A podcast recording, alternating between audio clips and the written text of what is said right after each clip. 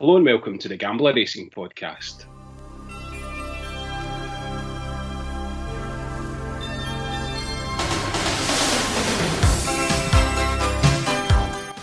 I'm Selectabet and I'm joined by your resident racing expert here at Gambler. It's none other than Paul Gallagher, who's otherwise known as The Voice of Value. How's it going, Paul?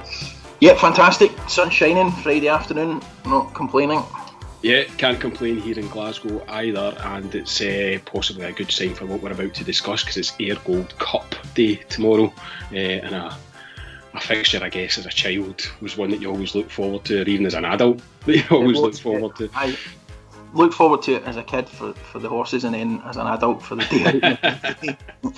Yeah, a brilliant day out. It's a shame that crowds won't be able to get along this weekend, but it's a fantastic trip. It is, and I had a check at the weather. It's going to be a balmy 18 degrees in Ayr on Saturday, and I was almost tempted to take a screenshot because it says there's zero chance of rain around 4 o'clock, which must be a rarity, shall we say. It can never be said about Ayr. Can at any moment. Yeah. No, but it's a real shame the crowd won't be there tomorrow because it would be an absolutely cracking day for it, and some really good racing lined up as well, which we're going to have a look at on the podcast. We've got 4 tips across 3 races, including the Silver Cup and the Gold Cup, so we'll get to those very shortly. Before we do, we always have a wee look back at last week, and we are edging closer, Paul, to some form. Arecibo got a place for us. One, Arecibo ran as we sort of anticipated and into place again. So we're continuing to collect each way money on Arecibo, but one of these days he'll get his head in front. And then in the same race we had Meras, who ran really poorly, and then kind of looked like he might get involved, was short of room, and then just tailed off. I think the jockey just said enough. So I won't give up on that horse. I'll keep an eye on him. Might back him again in the future, because he'll probably dropped a couple of pounds for that.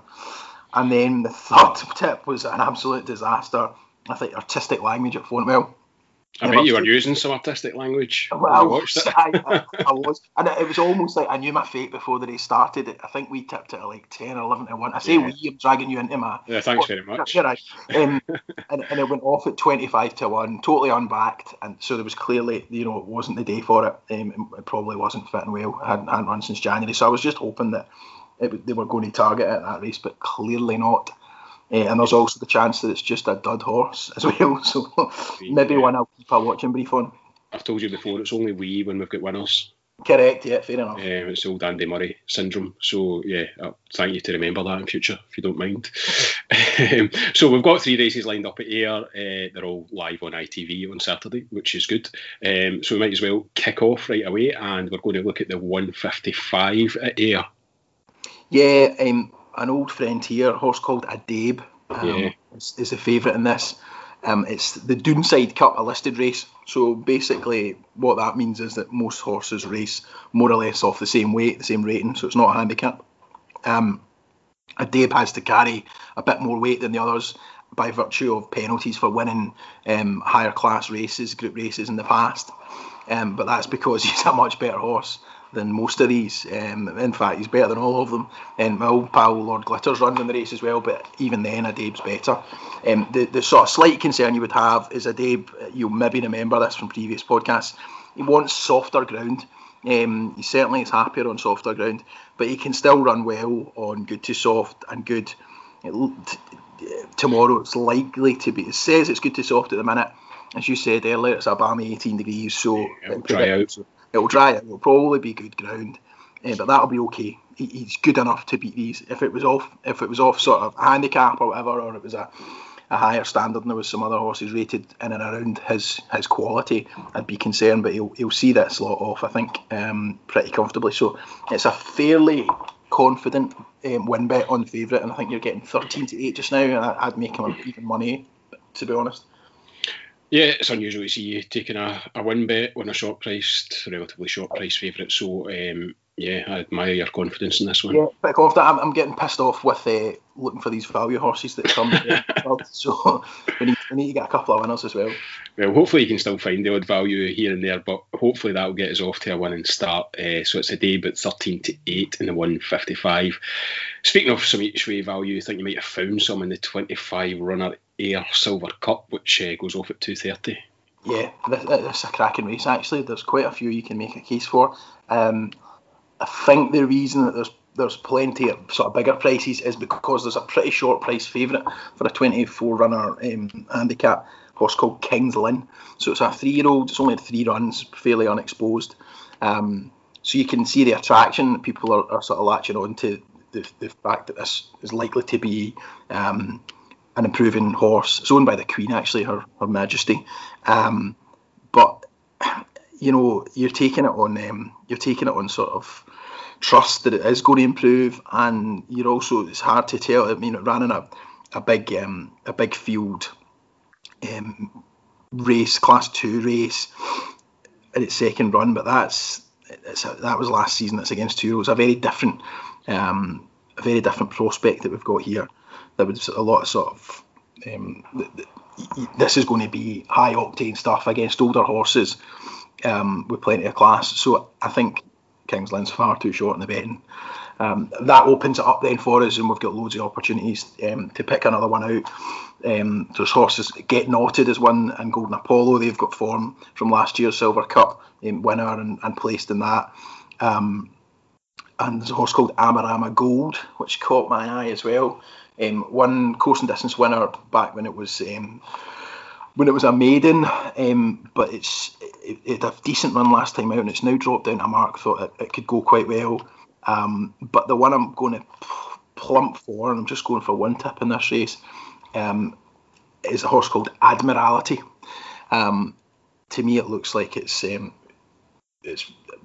should be much, much shorter than it is. I would have it certainly single figures. It's pretty consistent. It will stay the 6 furlongs, no problem at all. It's been running over 7 furlongs, just been pipped. It's actually been third in its last 3 starts. In second in its last 3 starts. So my kind of horse, you know, likes to run out of place. But it's due to go up in the handicap after this race, so it's sort of well in, as they say. And it's 14-1. I just thought that was a very, very fair price. 6th in the race last year, off a mark of 94. So without boring everybody with sort of handicap marks and things like that, it's now running off 90 for this, which simply means it's carrying £4 less. And it was a pretty close up 6th last year, and 6 would get you your each way money with most bookies this year as well. So all it has to do is run to the same level, and it should be at least good enough to get a place. And I think it'll probably go a good bit better than that. I think we'll go very close.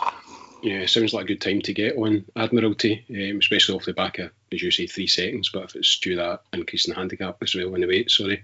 Yeah, just really, really well, really well weighted. I think in this, the way they sort of they set the handicap up, they set the weights up a wee bit early, a bit like the Grand National, not quite to the same extent, not as early.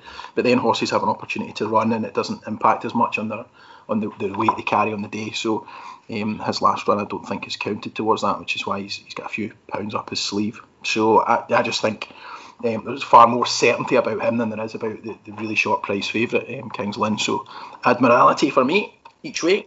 Yep, so I'm seeing, I know when you had sent this over to me, it was 14-1. I'm now only seeing 12s. And it would certainly pay to shop around. I think Paddy Power are going 6 places at 12-1 currently. Yeah, I'm obviously not the only one with this idea then, so I get on where you can. I see that now, yeah, 6. Paddy Power, Betfair and Sky Bet are the 3 standout prices, and they're all paying 6 places, so Take it where you can. Okay, and we're going to wrap up with the race of the day, I guess, is the Ayr Gold Cup. And is that a race that you've had much success in the past? Bob's, yeah. And you won't be surprised that I've had lots of placed horses in it over the years, but I've had a couple of winners as well. I remember Captain Ramius a few years ago and Highland Colliery were both ones that I backed to win. It's a cracking race. And you can actually... You can rule out quite a few, I think, that maybe won't be suited by the sort of strong 6 furlongs on Ayr, the sort of flat track at Ayr. I think you can whittle it down quite well. And I see Arecibo, who we mentioned earlier in the podcast, goes in this one as well. Does, yeah. I'm believe it or not, I'm looking past him this time, so that could come back to bite us in the bum. But he's more of a, I sort of talked about this the last time we backed him, he's more of a 5 furlong, sort of 5.5 furlong horse. Yeah. This is going to be a really strongly run 6 furlongs. So actually the kind of horse I'm looking for is somebody that stays 6 quite easily and is maybe even a 7 furlong horse. It's the same story in the Silver Cup, which is why I was quite keen on Admiralty, who stayed at 6 furlongs, no bother. So in danger of cursing myself, but I'm not going for Arecibo this week. I'll wait for him to come back into 5 furlong territory. So the two that I've gone for in this, the first choice, a horse called Staxton, who's been running about for a few years now. I first backed him on a stag do at York in 2017. Shout out to Kieran if he's listening. It was a stag that day. Had a brilliant day, and I've followed the horse ever since. And he took a real dip for sort of 18 months, but he's come back now in the last few weeks, and he's in brilliant form. He has won his last 2, and his ratings sort of bounced back up to 92. But when he was at his peak, he was rated, he won actually off 100 and off 95, so he's still well within his own sort of capabilities. Mm-hmm. And he gets a pretty low weight in this, so I'm quite confident that Staxton will be there or thereabouts. And my second choice is a course and distance winner, another bat. Admittedly, the course and distance win was in a sort of fairly minor event a few years back, but it just demonstrates that, you know, he's got no problem with the track. He's now down to a marker 96, having won off 104 and 100 in the past, and he's in decent enough form. I wouldn't be concerned that he's sort of off the boil or anything like that. So he 16-1, another one I thought was just really nicely handicapped and should give us a good run for our money.